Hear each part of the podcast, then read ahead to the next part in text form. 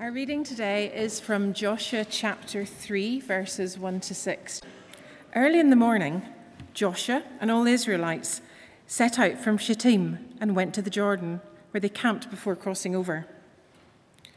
After three days, the officers went throughout the camp, giving orders to the people. When you see the ark of the covenant of the Lord your God and the Levitical priests carrying it, you are to move out from your positions and follow it.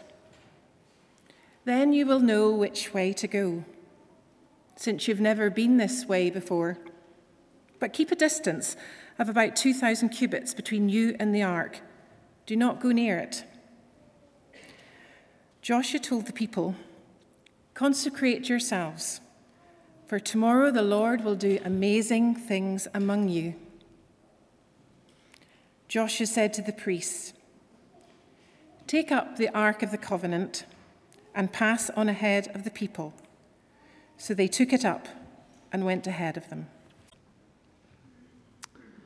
Well, I wonder how you feel about new experiences, about being asked to do something or go somewhere that you have never done before.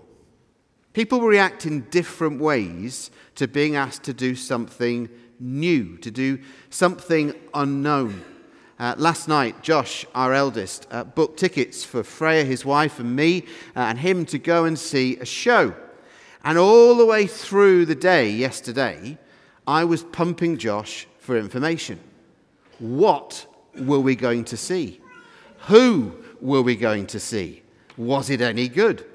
Was it going to be an hour of my life that I would never get back again, as is the experience of most of us who go to fringe shows? What sort of a show was it? Was it comedy? Was it politics? It was politics and comedy. Uh, was it any good? What reputation did it have? What reviews did it have? I wanted to know what I was going to go to. Other people over the past few weeks have been going to see fringe shows completely unaware of what they were going to see. They were delighted to see something new and fresh, surprising and exciting. And in fact, the show that I went to see uh, last night was the best 60 minutes I've ever spent in a container. It really was. It was fantastic. But I wonder for you, when you're faced with something new, with something different, with something unknown, how do you respond? Just turn to the person next to you and say whether your immediate reaction is to look forward to something new or to dread something new. Just tell each other.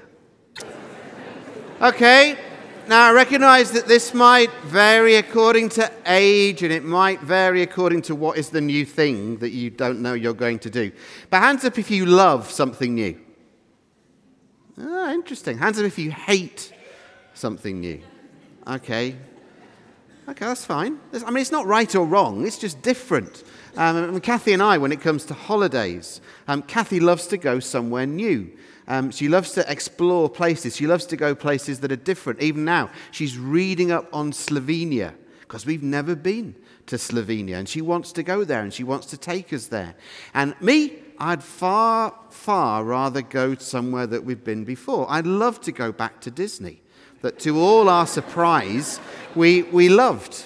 We can't afford it, but I'd love to go back to Disney. I'd love to go back to that hotel in Azay-le-Rideau in the Loire Valley that we went to years ago because it was beautiful. And I'd love to go back to, to Tuscany where we had our best holiday with no kids. And I'd love to go back to, to the same place in Croatia that we've been for the last three years. I would love to go to that sort of place that we've been to before because if I'm honest, I want to go to places where I've been before. I don't really cope well with things that are new and things that are different. It might be that it's around the introvert extrovert uh, axis of people's personality. Some people are introverts, some people are extroverts. I'm an introvert, and uh, I much, much prefer things that are known, things that are secure.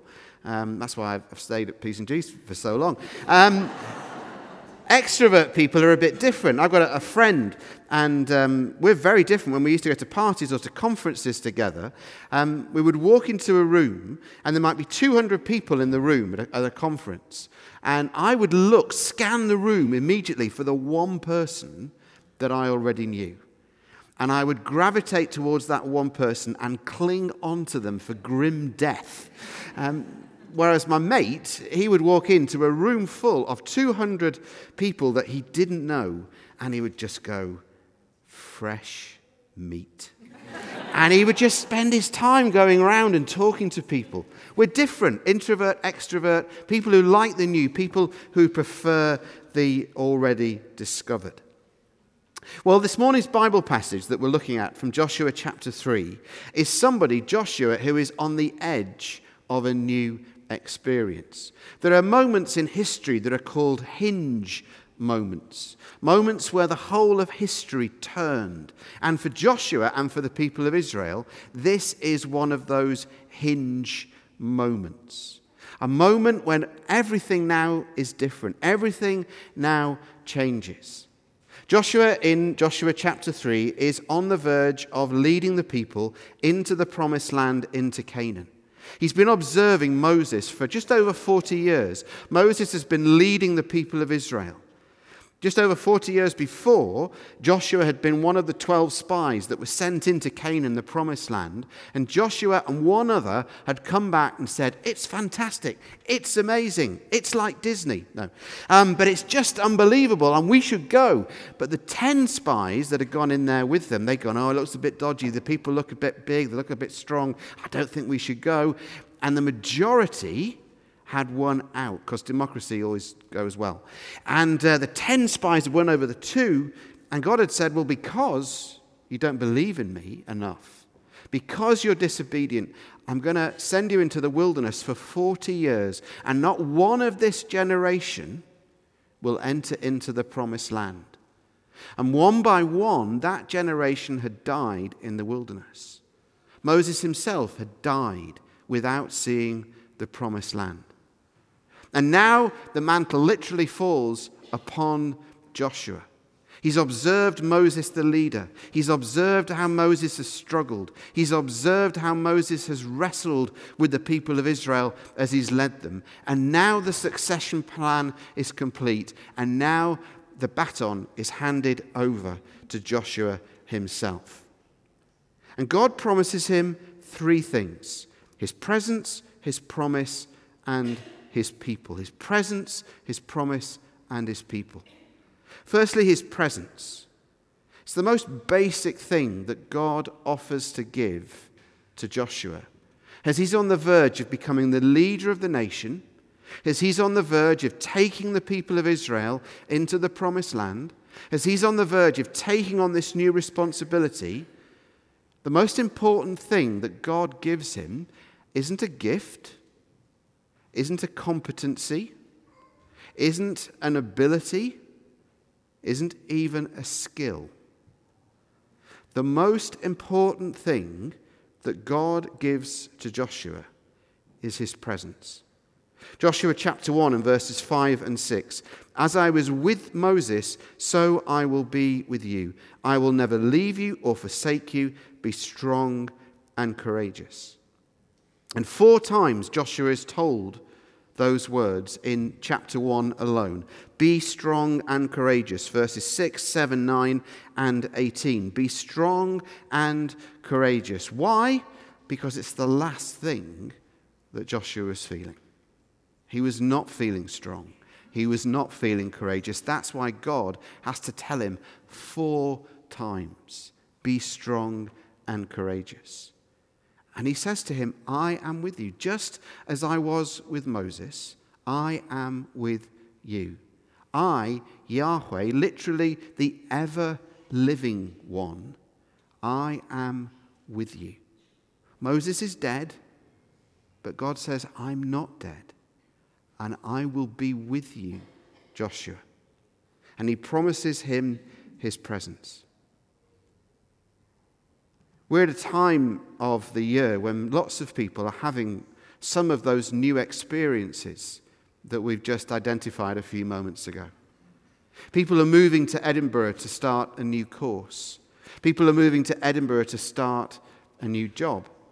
People in the last two or three weeks or in the next week will start a new school or, or start nursery for the first time or start primary school or start high school. But maybe there's another experience that you are about to begin. It might be an experience that comes from a health diagnosis. You sit across the desk from a doctor or a nurse and they tell you something that is a hinge moment for your life. Maybe it's an experience of grief that you're entering into, maybe for the first time. And you're having to navigate what that feels like. It's something new, it's something unknown. What you need to know, what I need to know in those hinge moments is that God is with us. That's the most important thing. Imagine a situation where you're facing something new. Imagine that feeling in the pit of your stomach on that first day at school. Imagine that feeling in the pit of your stomach that first day in that new job where everybody else around you knew what was going on, knew where the coffee was, knew what happened in, in that particular company, in that particular office, and you hadn't got a clue. You were the new boy, you were the new girl. Imagine what it would have been like if you had been able, not in a creepy way, but on that first day at school for your mum or your dad to be there alongside you. On that first day at university or college, if you went to university or college, again, not in a creepy way, in a way that doesn't make you look cool with the other kids, but your mum or your dad were able to stay with you. Imagine if somebody, a really close friend, was able to accompany you during the first week in your new job, in that new company. Imagine the difference that that would make. God is saying, I am with you. I give you my presence. I give you who I am, Joshua. His presence. And secondly, he promises, literally, God's promise. He reminds Joshua to keep this book of the law on his lips day and night. Let it be present in your mouth, let it be present in your mind, let it preside over your will. And he says, If you follow me, if you keep my word, if you live life the way I have always intended humanity to live life, I will be with you. And he instructs God, uh, God instructs Joshua, who instructs the officers, to go and tell the people, consecrate yourselves, because tomorrow the Lord is going to do something amazing. And he tells them to follow one thing follow the ark of the covenant.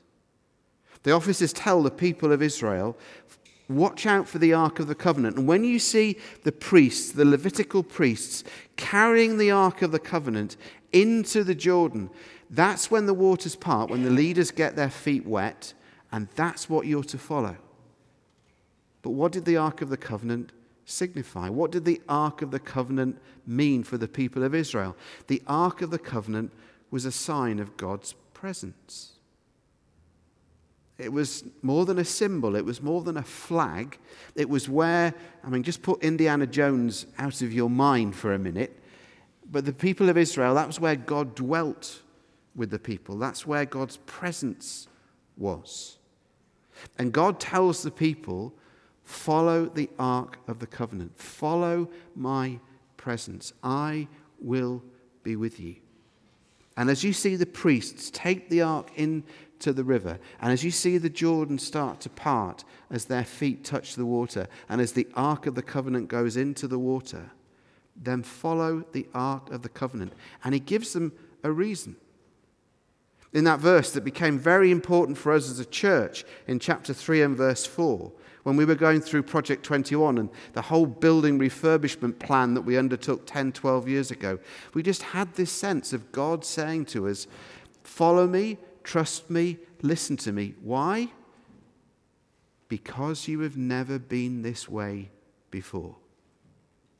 Because you have never been this way before. Whatever new experience that you are facing, whatever new challenge that lies ahead of you, God says, Follow me, trust me, because you've never been this way before. Joshua had been across, but he was one of only two people in the entire nation of Israel. Maybe hundreds of thousands. Some commentators speculate, bless you, it was as high as, I have to do it, it's my job. Um, maybe as, two, as many as two million people in the people of Israel. Two million people, but only two of them have been and seen what Canaan is actually like. So God says to them, Follow the ark, follow my presence, follow my promise, because you have never been this way before. And the remarkable thing is that there is nothing that we will face that God Himself hasn't faced. Hebrews speaks about Jesus being tempted in every way, just as we are, yet He was without sin.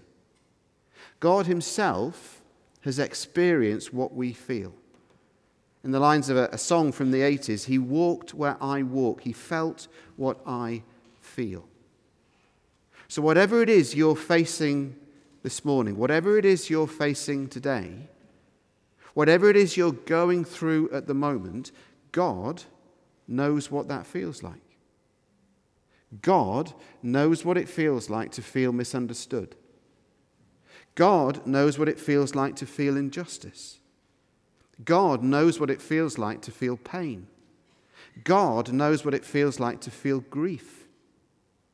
Shortest verse in the Bible Jesus wept. God Himself knows what that feels like. The God that we believe in isn't distant or remote. He doesn't say, Well, follow me and then do your best and I'll see you when you get to heaven. But he's actually felt what we feel. That's what the incarnation is all about. God Himself knows what we go through because He's felt it in the person of His Son. God knows what it is to be a child, God knows what it is to be a parent. God knows what it is to lose a child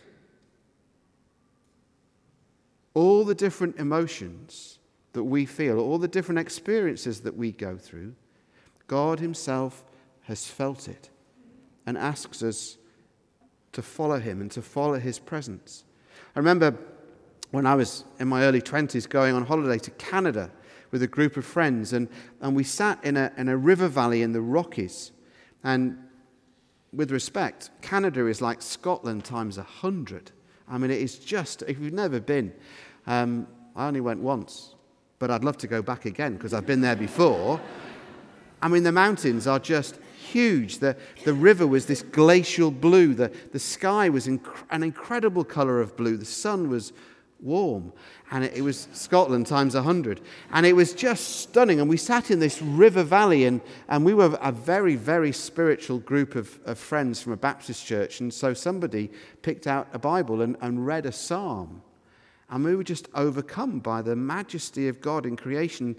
And it suddenly struck me that that was the first time that I'd ever been in that particular part of the world, and probably was going to be the last time that I would ever be in that particular part of the world. But there would be nowhere that I would ever go that God hadn't been there before. And if that's true physically, it's also true emotionally, it's true psychologically, and it's true spiritually. There is nowhere that we can go, nowhere that we will find ourselves, nothing that we will go through that God Himself hasn't been through.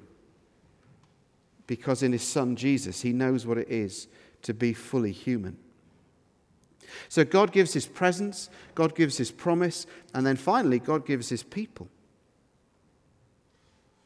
People often say that leadership is lonely. And it's true that sometimes if you talk to people who are leaders, they sometimes know stuff that other people don't know, and sometimes it can feel very lonely. And we often have this picture of leadership. Um, if you remember, um, to the delight of uh, Scottish football fans, that occasion when England failed to qualify for the World Cup, they were playing against Croatia, And uh, Steve McClaren was uh, the England coach about 10 years ago, and he, he became known as the Wally with the Brolly.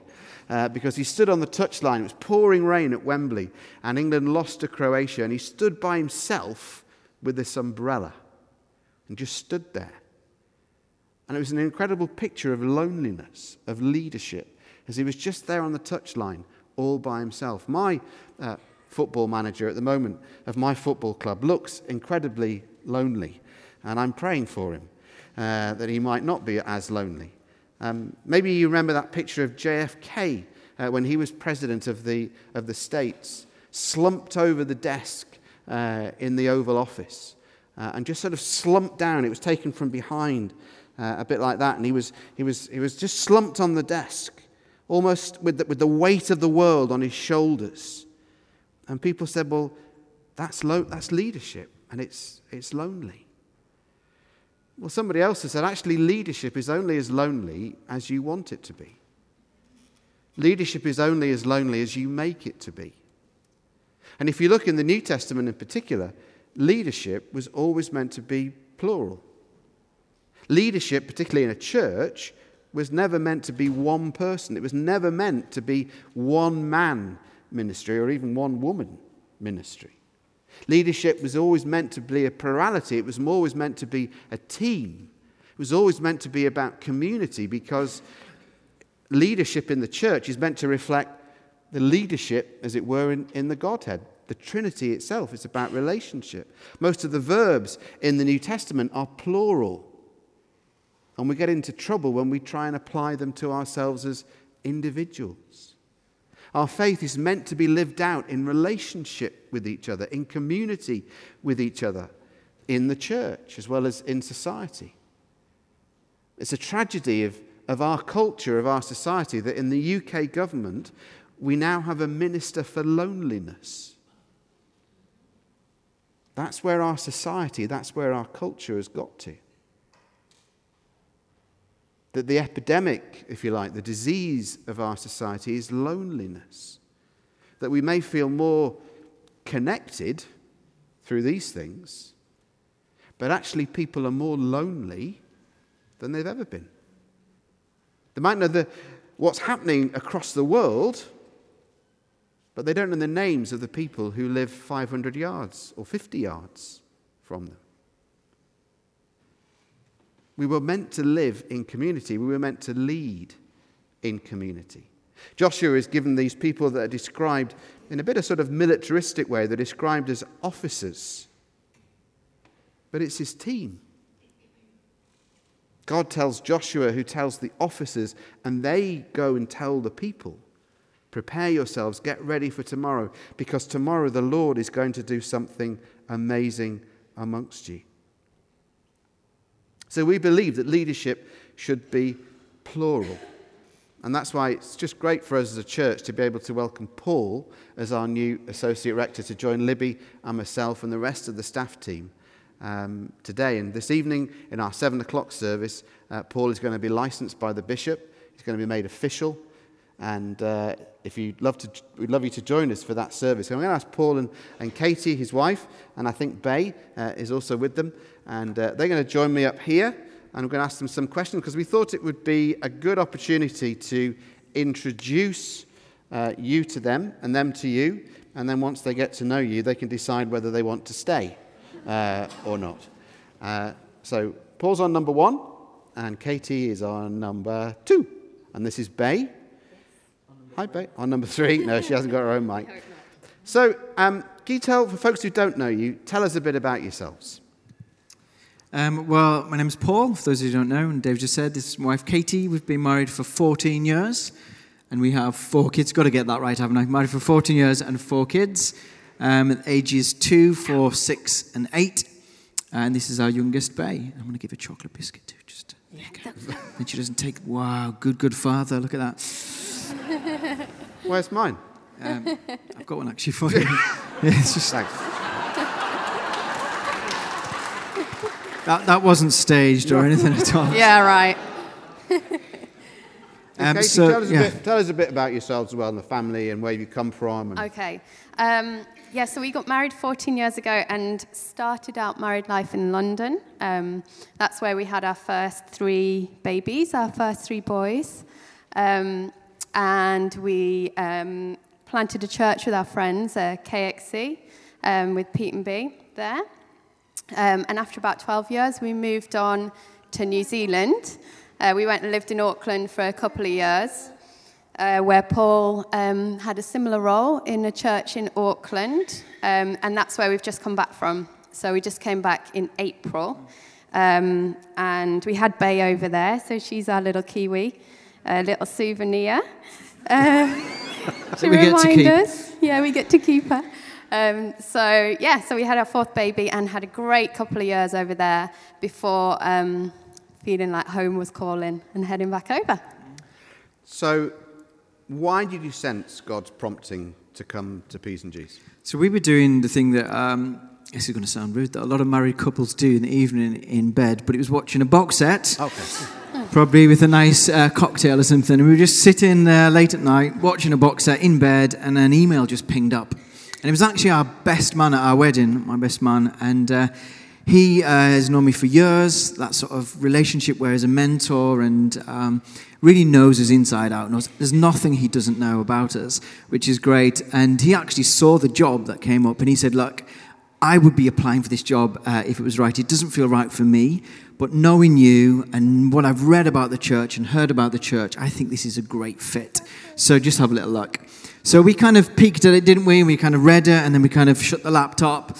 And then we kind of opened it up again, and uh, not that we threw it away, but it was a little bit like a boomerang. It just kept coming back. It was like, let's just have another little look at that. And then we looked at it, read it, did a, quite a few Skype calls, um, and just got a real strong sense that God's going before us, that His presence was with us, that this is the next chapter, the next season for us as a family. Um, yeah. And what are, you, what are you excited by as you, um, apart from bourbon biscuits? yeah. Um, I'm so excited about them. Well, we've just moved into Portobello, um, and so far we're loving it. Um, very randomly ended up feeling like that was the place for us to go.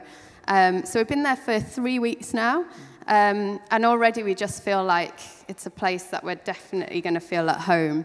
And so I'm excited to start getting to know that community and um, all the things that they do. They do lots and lots of things for the community. So, and the kids finding community there and here too. So, getting the kids settled in their groups, getting to know people. I think just becoming, you know, part of this world and getting to know you guys, something that we're definitely looking forward to. Yeah, and I think from the sort of the ministry side of things, um, I was telling the guys at the 9 a.m., but I have this black folder that I've filled with loads of great ideas, in my opinion, you know, good ideas of what we could do and so on, things that I've collected over the years and things. And I said to God, look, I'm, I'm happy never to open it. I'm happy just to leave it and just to see what you're doing, God, and just to get on board with the things that He's doing and the, not the good ideas, but the God ideas. Um, I'm excited about us as we continue to grow in confidence and courage to share our faith in a non freaky, normal, non religious way to our work colleagues and friends and family. Excited to see people come to faith, come back to faith, and come alive in their faith. And just as Katie said, yeah, getting to know everyone, being here in this community. So. so, how can we pray for you? Um, be amazing for this one to stay in her group, the, Yeah, the immediate right in front of me, because otherwise I end up, you know, never being never being able to get to anything. Um, so that would be one progress, but also um, larger than that, that um, that myself and you know and Paul and the kids would settle really quickly and really find that community that I was talking about, and make true friends and yeah, I think that would be the, the biggest prayer request of the moment. And just the season, I guess, this new chapter that we have eyes to see, ears to hear, and so on, and the feet to follow what God's doing in this next chapter and season at P's and G's. That'd be great. Well, we'd love to, to pray for you now. Libby, if you want to join me up, up here. Um, as Paul starts his new role as, a, as Associate Rector, and for you as a family, that you just settle in uh, to Edinburgh and into Portobello, that it might be somewhere where you can call home. I'm particularly loving the way that Bay has managed to balance the bourbon biscuit on her button, um, which is quite handy. Um, but let's pray together. Father, we thank you for Paul and for Katie, and we thank you for them joining us in this community, in this church family. We want to pray, Father, for you to reassure them of your presence and of your promise. We want to pray that your word would be at the center of their life and that they wouldn't depart from the left or the right. That they would be aware of you saying to them, Follow me, because you've never been this way before. That they would sense your leading and your direction. That you would reassure them of your love and of your commitment to them as they commit themselves to you. We pray for them as a family that quickly they'd settle into Portobello and that it would be home, that they would give them friends around them where they can be themselves.